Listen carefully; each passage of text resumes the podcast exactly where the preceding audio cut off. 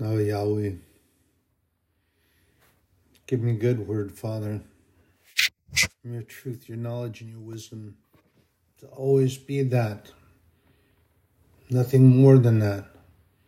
Coming from you, guiding my my thoughts, my heart, my lips, Father, that I share only that with brothers and sisters, and that whosoever has an ear to hear the words, listen to the message, and go to your word, Father God, and seek your face.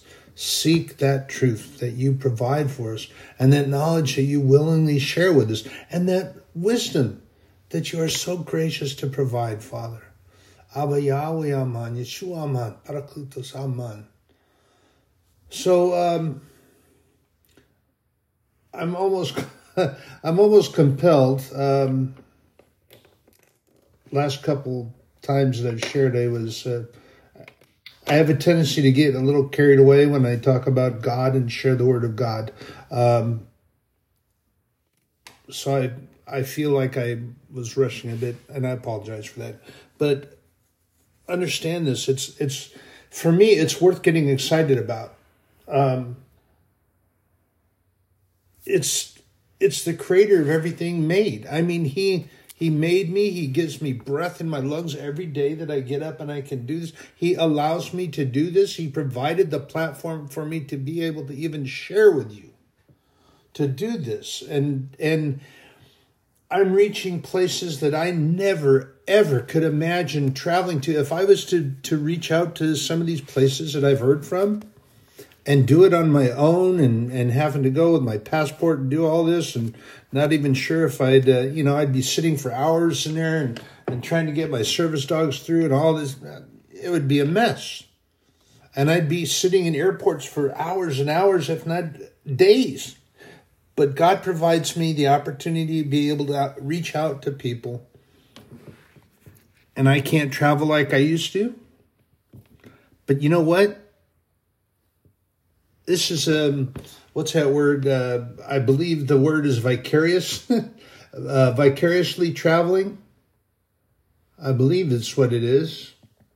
Um, but i don't have to get on the actual airplane and travel.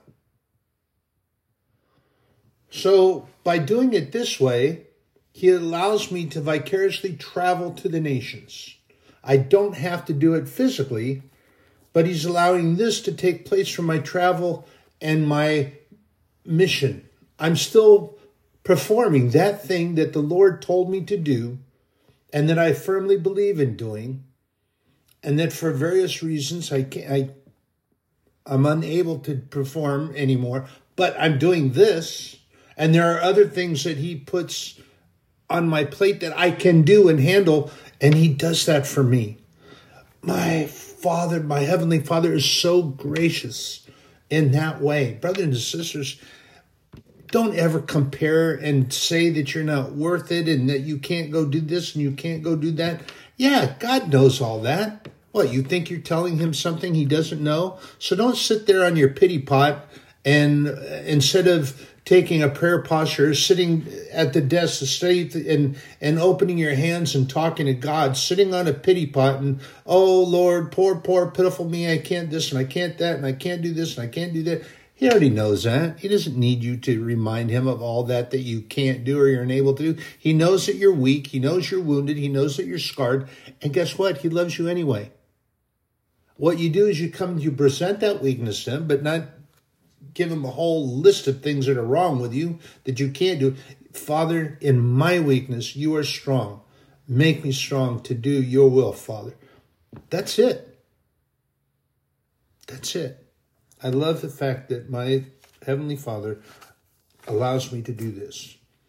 So, in talking with him this morning, when he got me up to, to get me going on this, there's some things that I was um, I was, of course, doing my, my study material for my class, and this is really great. And I'm very anxious for this because the man that wrote this book is actually going to come and be a guest speaker.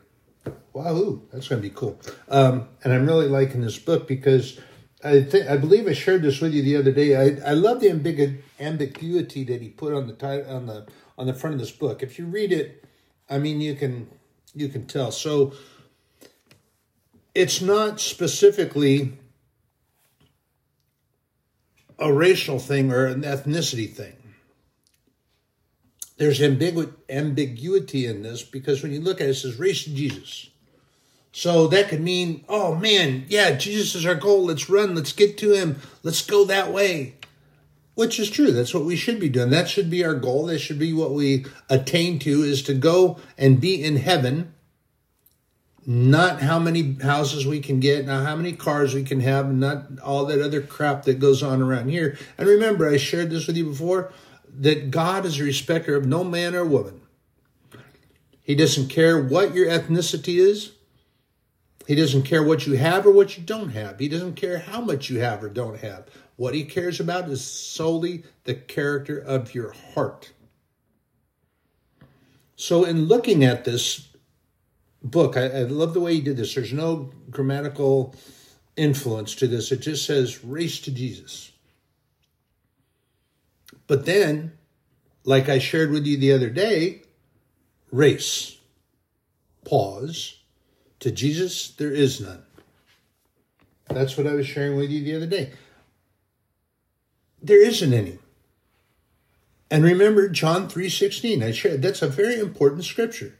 And yeah, I'm going back to it again because as John had this habitual thing, and it's probably why they called him the uh, beloved disciple or the disciple whom Jesus loved. I mean, there are different ways that they said it in Scripture, but he was always talking about the love. Always talking about the love. And this is an important thing because I've shared this with you before too. They will know we are Christians by our love if we are demonstrating that love that God has put into us and that love that Christ Jesus gave to us as an example, it doesn't matter what your ethnicity is. It doesn't matter what how many cars you have, how many houses you have, or how many cotton picking tennis shoes you have in a closet. I mean, I get disgusted when I see some of these things. These folks that people declare are heroes, but they play a game and they have an off season of about seven months in length, but they're still making multiple millions of dollars a year. And this uh, one youngster is bragging about everything he has. And in each one of his houses, he has a closet that is set aside for his collection of shoes, collection of tennis shoes. And he's got five homes in five different locations across the country and each one has one of these big old closets full of shoes. Now, the question that I have, or the question that comes to mind, is do you think that impresses God? You think God is impressed with that? I don't think so. But here's the other thing, too. As long as he's righteous in his activities and he he's doing the right thing by others and and showing that that Christian attitude, God's not going to mind him being prosperous in his field of endeavor. Unfortunately, I don't particularly see it that way because he does a lot of bragging on everything that he's done by himself. There is no such thing as a self help on this plane of existence. So, those individuals that uh, make their they make their monetary gain according to being a self help guru and a wizard on telling people how they can do everything all by themselves is totally contrary to the scriptural teaching.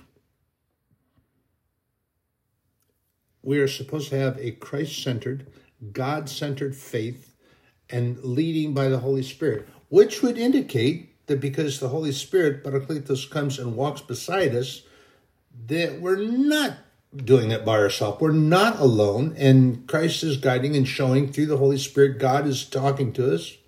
We're not by ourselves. So, those self help gurus are teaching and making money on others by telling you and teaching you that you don't need God. You don't need the Holy Spirit. You don't need Jesus Christ. You do it all by yourself. Well, that's not true. And just like these other people that brag about, oh, they're self the self-made millionaire, self-made. Hold on a second. Let's go back into childhood. Um, who is providing food and clothing and shoes and a roof over their head? Now, granted, there were some that were in a uh, foster system. However, somebody was still helping them. And then somewhere along the line, a teacher or a mentor of some kind came and helped them out. A benefactor of some way, fame, shape, or another came and helped them along, gave them a foot up and helped them out. Somebody along the line gave them a loan that they may have totally forgotten about, and unfortunately, some have. Totally forgot about it. Pardon me. And then they go on their merry way. Well, they didn't do it by themselves because had it not been for those instances of getting assistance somewhere along the line, even as a very young person, they wouldn't be where they are today quite possibly. So, saying all of that, to come back to this, pardon me, this is comes to mind the uh, uh, Jesus gave us two parables or two stories of two different types of leaven. One is a warning, and one is a laudation. And in one, we find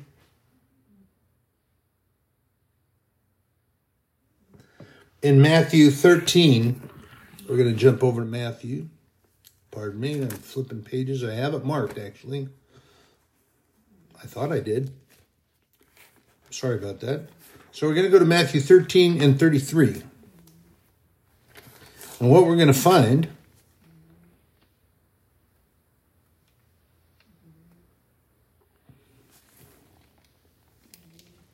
Well, I do apologize.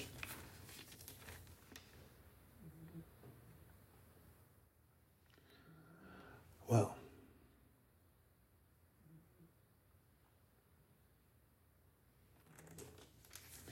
I wrote down the wrong scripture and I am so apologetic for that.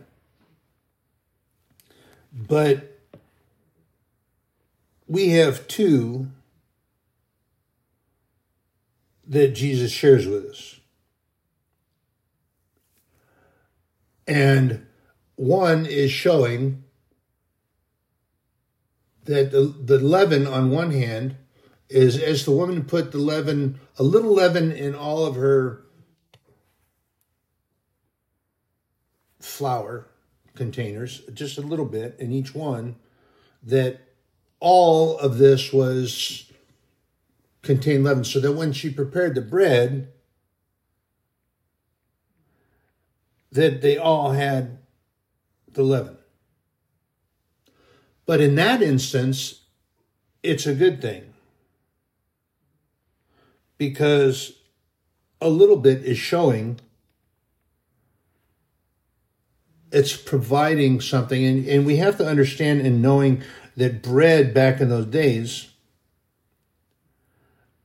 was a comfort food.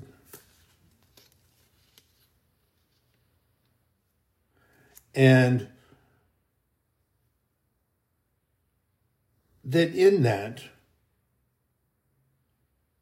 little bit of leaven that she put in each one, it provided a light bread, something that it was comforting, and something that would still provide sustenance for others which is what we're supposed to share in the kingdom of heaven.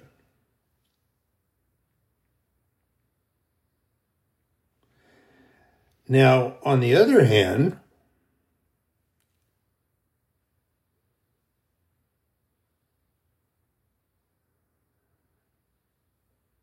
on the other hand, you have when Jesus warns us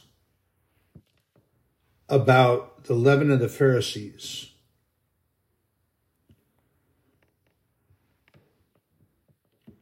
and he warns us of that leaven because what they do is is the leaven is um, it's a, an analogy to hypocrisy and that you do what they tell you to do and not what you see them do and that is the leaven that they put into their bread which makes it very it's not a comfort food then it becomes very heavy very weighted and it's not a comforting meal to digest because when they are squawking to others to do what they tell them to do and not what you see them do,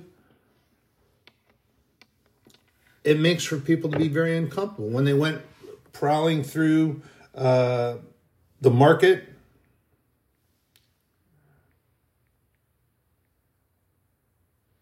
and they were traveling through the market and, and everybody would bow down and back away from them. They like that. Everyone saw them for what they were. And this is a problem that they also had with Jesus because he always spoke the truth. And they didn't appreciate that because then others saw them for what they really were.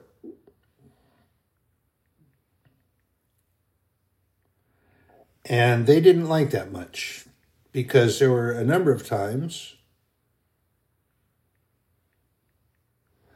where it was noted that a crowd came and followed Jesus and they appreciated what he was saying because he was speaking with authority, not as the scribes, not as the elders, not as the Pharisees. People were paying attention because he was speaking power authority, and truth. Always truth. They were speaking lies.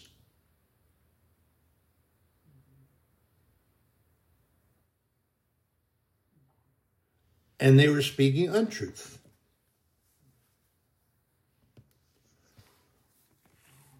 So, the two times that Jesus is speaking about the leaven, one is good because it's showing the um, how how is it? Um, oh, I thought I noted the right scripture. I'm frustrated now. Um, but Jesus is reminding us that it's it, that that is like the kingdom of heaven. It doesn't take much for us to show people, and we're showing them the love, the kindness, compassion that we're told to, to do by God. And it doesn't take a great deal of pomp and circumstance to go out and beat the drums and all this stuff and, and get people to draw their attention toward what we're doing. It doesn't require that. And when he was speaking about this widow putting a little bit of leaven in each of her containers, that it was all all done. It was all what so when she prepared the bread, it was all according to what she wanted to do. on the other hand, as I shared with the hypocrisy of the uh, of the Pharisees in Luke twelve,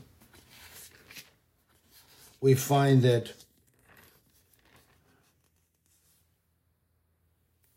that they are hypocrites, and he warns us of that. And he tells us to be be careful of the leaven of the Pharisees. Because, well, when they, like I shared with you, they're telling you to do it all the way they tell you to do it.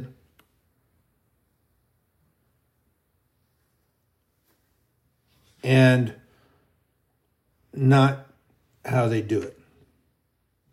And we can find this in Luke 12, in the meantime, when there were gathered together an innumerable multitude of people, insomuch that they trode one upon another, he began to say unto his disciples, First of all, beware of the leaven of the Pharisees, which is hypocrisy.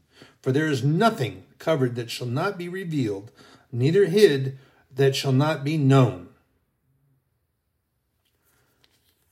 And that's pretty powerful in and of itself because, as I shared with you, many times when Jesus was speaking and there would be a crowd following him,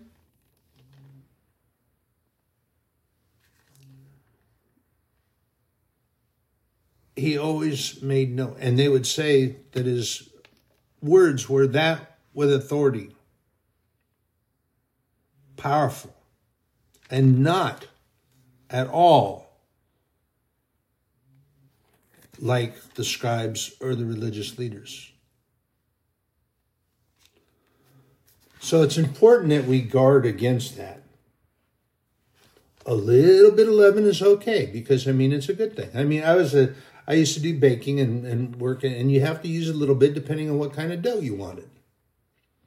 There is some unleavened bread and you don't want it to raise up so you don't put leaven. You don't use it. And there's some religious uh, communities that use it for uh, when they do their communion service, they use unleavened bread. They don't go buy uh, little crackers and things. They they do the unleavened bread thing, and the priest will break it and and provide it, and and then go out and give it to the congregation, and they do it that way. But it's unleavened bread. It's not heavy bread.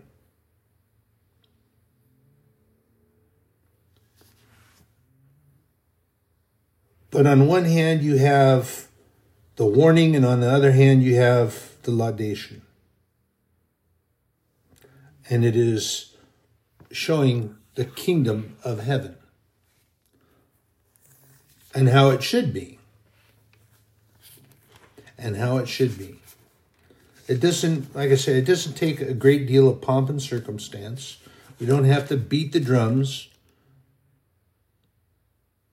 and we don't have to go out and make a big deal about what we're about. We can do it lightly and easily and showing and sharing. So, um,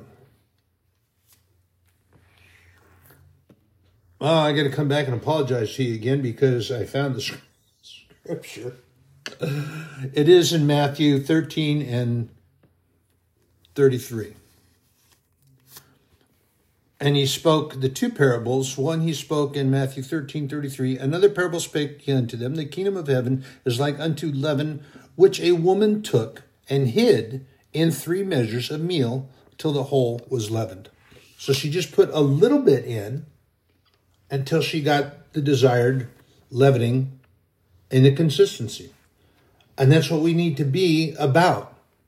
It doesn't have to be a great deal. It doesn't have to rise up so it fills up the whole kitchen area of the house. Just a little leaven.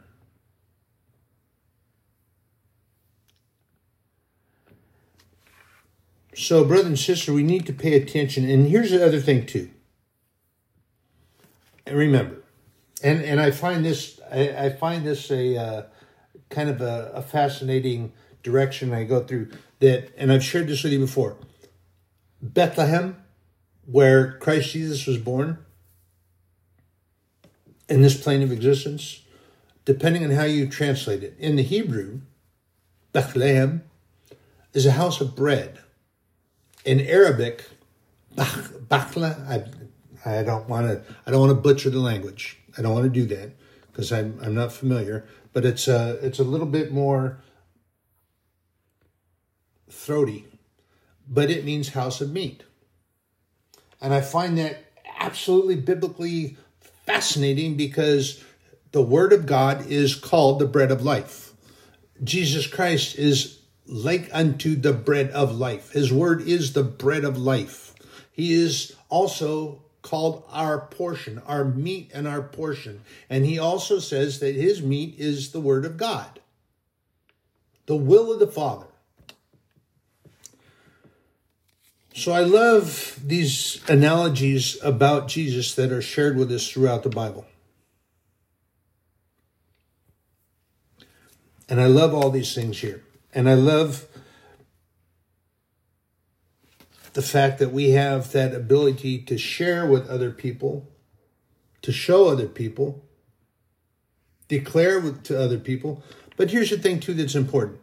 Not to not no pandering and no placating. So you don't it's not to appease or pacify folks, okay? That's that's not what this is about. You need to speak the truth.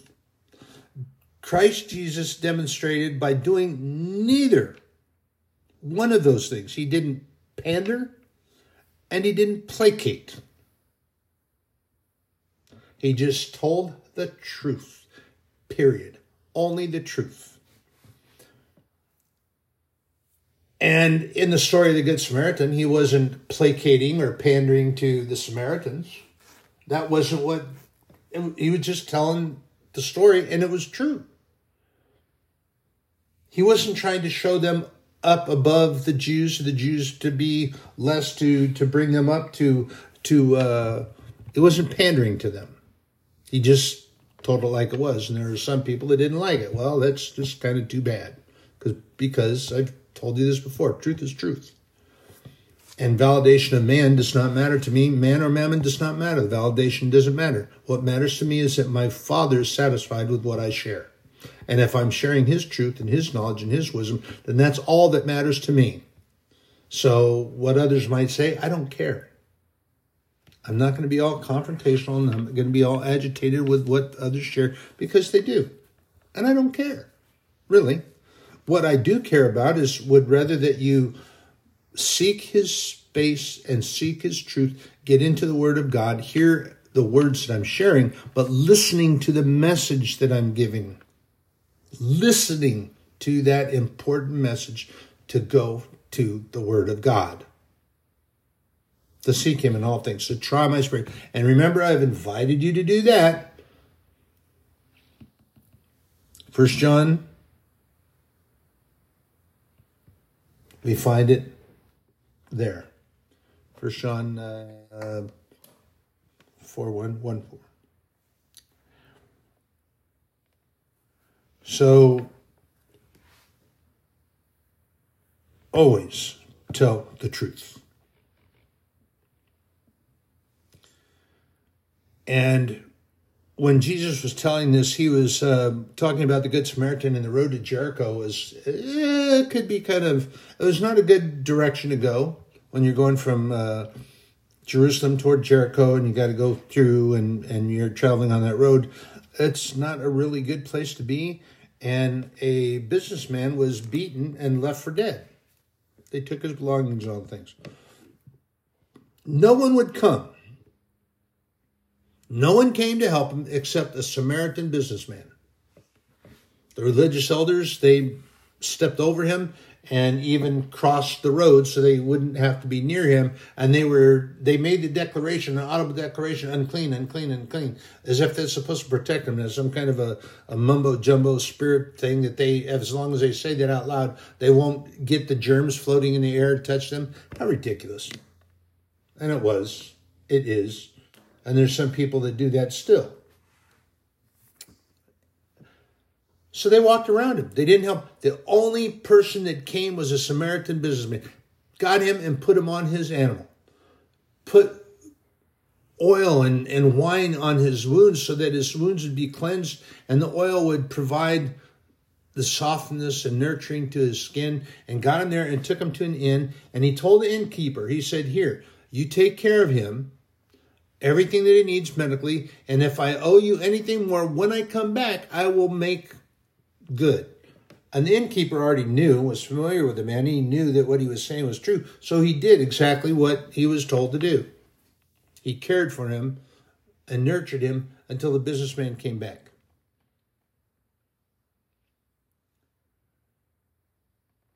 And then we also find that in, whoops, pardon me,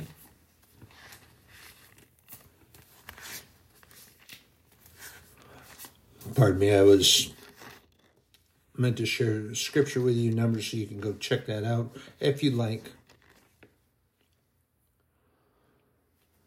So we have the one scripture is in um, Luke 10,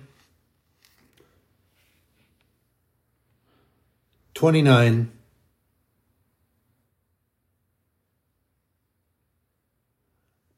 Through 37, and this was the uh, you know, when you had a, um, you had one of the scribes tried to come up and, and stand up to Jesus and and said, uh, "Well, who who is our neighbor?" Trying to do that definitive thing again, and then Jesus took out and through the the uh, story of the Samaritan, when the man had compassion on him, went to him, bound up his wounds, and made sure he was taken care of. And that's in Luke 10, 29 through 37. And then you have another that Jesus shares about the 10 lepers. You have 10 of them. And this is in Luke 17. Luke the physician, Luke the ed, Luke the educated man. Luke Luke had letters of education. But in Luke 17, we sh- he shares with us of the 10 lepers. In 17, 11 through 19.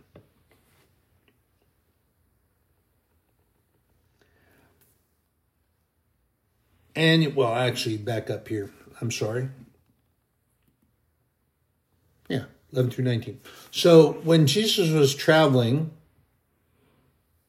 and he was kind of in between Samaria and Galilee, he was traveling in between, and 10 lepers were there, and they were hollering out from a distance, but they wanted, they knew who he was. I imagine they probably recognized him, and were calling out to him for healing and saving and he healed them. But nine took off. Only one came back, and that was the Samaritan. And he threw himself down at Jesus' feet and he worshiped him. Jesus got him up and said, Go and your faith has healed you. Thy faith hath made thee whole.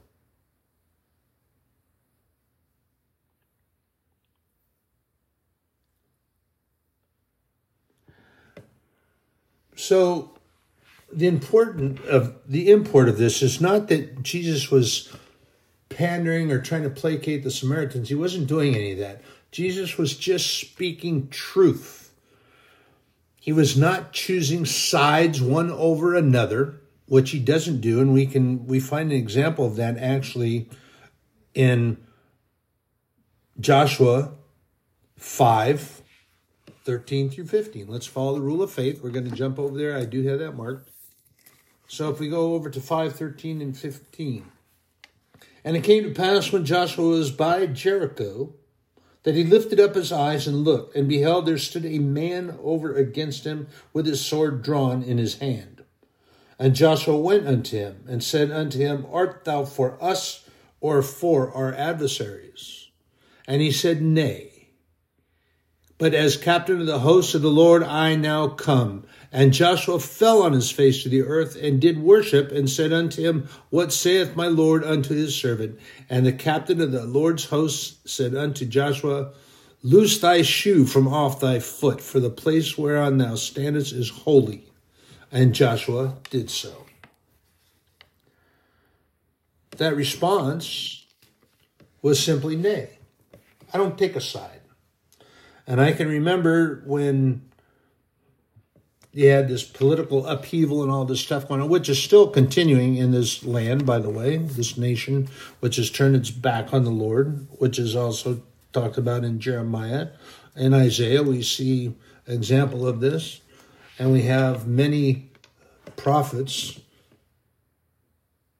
that speak to this relevant issue as it was then, it is now. God doesn't take a side. And there were people praying for a political persona to, to be lifted up and that God would, would allow them to win the political race. And the reality is that it was their political affiliation and had nothing to do with what was really good for the people. It was only what they wanted. Pretty sad. But God doesn't take a side like that. God is only on the side of righteousness. Period. Righteousness, period. Truth, period.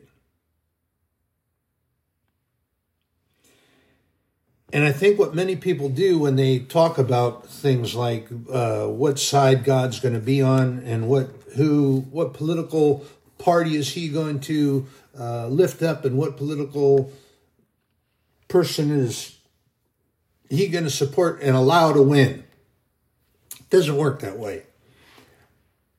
Because a great many completely forget what Christ taught us in Matthew took note of in Matthew 6, 9 through 13. This is part of the Sermon on the Mount.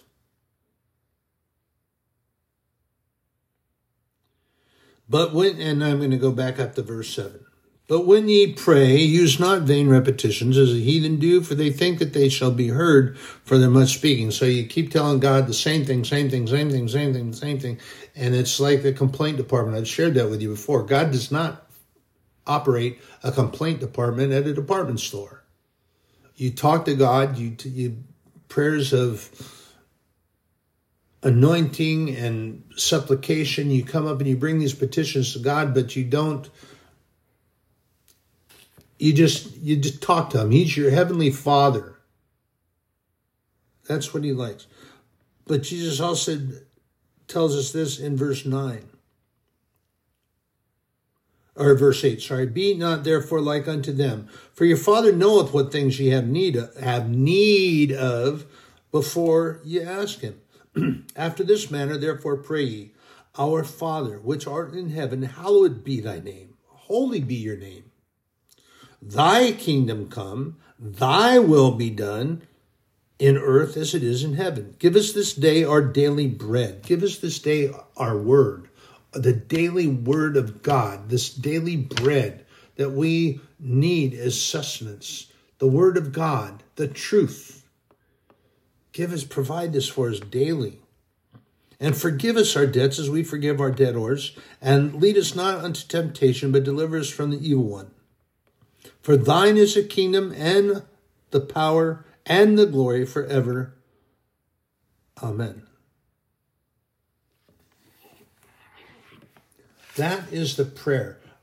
We forget about the will of the Father and we want Him to support our political aspirations. We want Him to support our political party.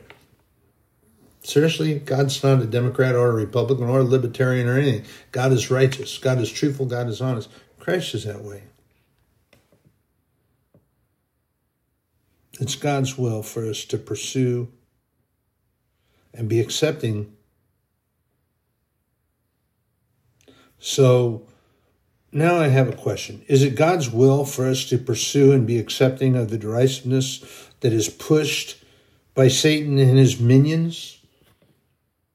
His minions could be those on the same plane of existence that we're on now, but they're functioning not as a Christian or a true believer. They're those um, label heads or self proclaimed. They might claim to be, but they don't walk the walk. They're simply talking the talk, and they're deceivers and liars, and they don't speak the truth. They speak anything but the truth. So you suppose it would be God's will that we follow after what they tell us? I say nay. Do you rise up your, from your comfort zone and battle in righteousness for the kingdom of heaven? There are many that say, oh, we don't have to do anything because we win. I, I read the end of the book. There's nothing that we need to do. What do I need to, to get involved about? we win. I don't need to do anything. Oh, you slothful and lazy so called Christian that you go and you do nothing. You are called to share the kingdom of heaven with God. I pray for you.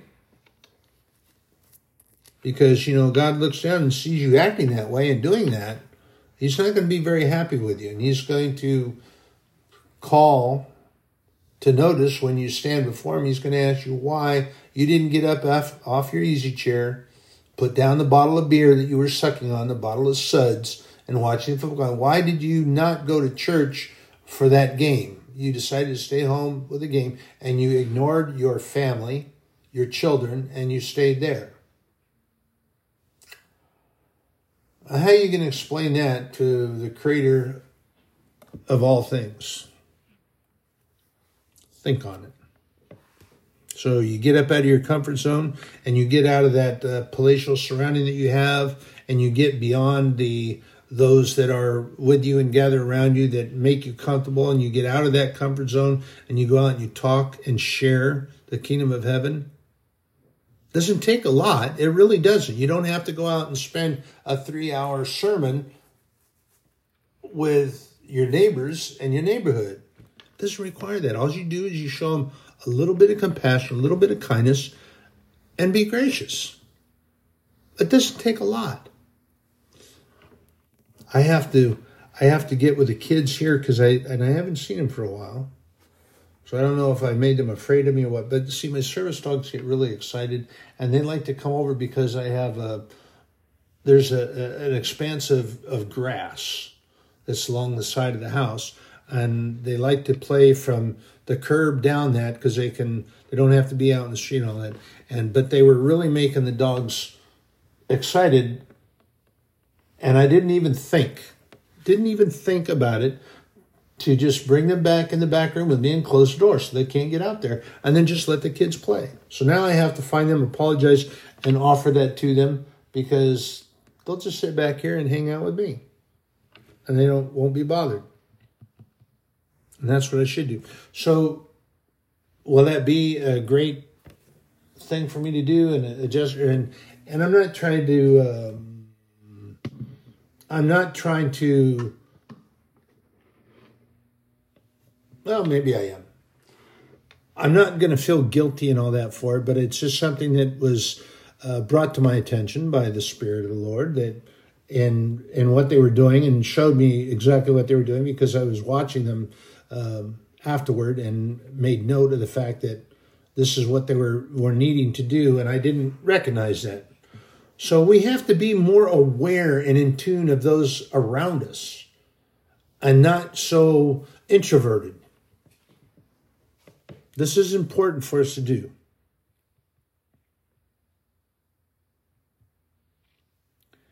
And it's important that we do these things because this is what we're supposed to do.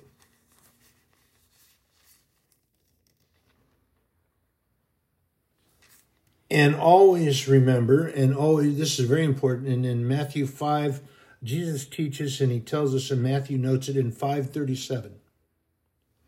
Let your communication be yea, yea, nay, nay. For whatsoever is more than these cometh of evil, which means that you just make it to be yes or no, period. That's all that's necessary, yes or no, period. Because anything other than that leads you to want to exaggerate or add things that don't need to be added.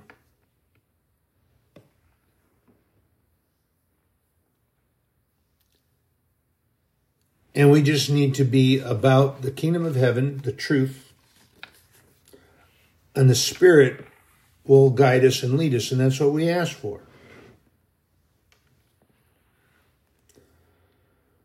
And I'm going to share with you in uh, John, actually in First John. First John 4 1 through 6. Beloved, believe not every spirit, but try the spirits whether they are of God, because they many false prophets are gone out into the world. Hereby know ye the Spirit of God. Every spirit that confesseth that Jesus Christ is come in the flesh is of God. Do you believe that Jesus Christ is the only begotten Son of God, that he came and he died for you, and that he shed his blood for you, and that he rose again on the third day for your sake? That he knows that you're weak, that he brought that strength to you so that you are redeemed, sanctified, and made holy And every spirit that confesseth not that Jesus Christ is come in the flesh is not of God, and this is that spirit of Antichrist, whereof ye have heard that it should come, and even now already is in the world. Uh, this is John writing some 2,000 years ago that this was talked about. And when they talk about the Antichrist, it's not that that thing that's coming toward the end, which is, of course, that uh, that's an important aspect, but Anyone that teaches contrary to the teaching of the Word of God and the truth of Jesus Christ, the only begotten Son of God, and speak against that is Antichrist. An Antichrist. That pervert that was parading up and down the stage t- telling that John 3.16 is written wrong and that he's going to rewrite it so that the truth is told, that's an Antichrist and that you have another one that's professing that the Bible needs to be written, and he's going to take it upon himself before he dies to rewrite the Bible so that it's more relevant. That is an antichrist. And John reminds us that they are already in the world. They have been in the world. They are in the world, and they speak contrary to the word of God. Be guarded against them. This is why it's important to wear that armor of God you don't, and these slothful, lazy individuals, hey, don't have to do anything. Well, yeah, you do. You have to go out and remind people that truth is Jesus Christ and faith in God and the Holy Spirit to guide us. And you have to battle against these things that the devil brings. It is a spiritual battle. We are reminded constantly in the scriptures that we are in a spiritual warfare for our very soul. That's what Satan wants us to lose out on. He doesn't want us to have that gift of heaven, which God desires to give to his children, us. He doesn't want us to have that. Why? Because he used to live there. He knows what he lost. He knows what he gave up. He doesn't want us to take part in that. No way, shape, or form does he want that. So he's going to drive us away. Derisiveness. Bringing up race, color, everything he can imagine to get in between us but as a good and faithful follower of the truth, we rise up and battle against that. Using the Word of God as our sword, the helmet of salvation to remind us of these things and to protect us from that white noise that comes from Satan, and our breastplate of righteousness, and that buckler, which God is said to be our buckler. Remember, I shared that with you. It's that very movable shield that we have that will guard us in front, behind, and each side. Further reading, verse 4 Ye are of God, little children, and have overcome them, because greater is he that is in you than he that is in the world. They are of the world, therefore speak they of the world, and the world heareth them. We are of God. He that knoweth God heareth us. He that is not of God heareth not us. Hereby know we the spirit of truth and the spirit of error.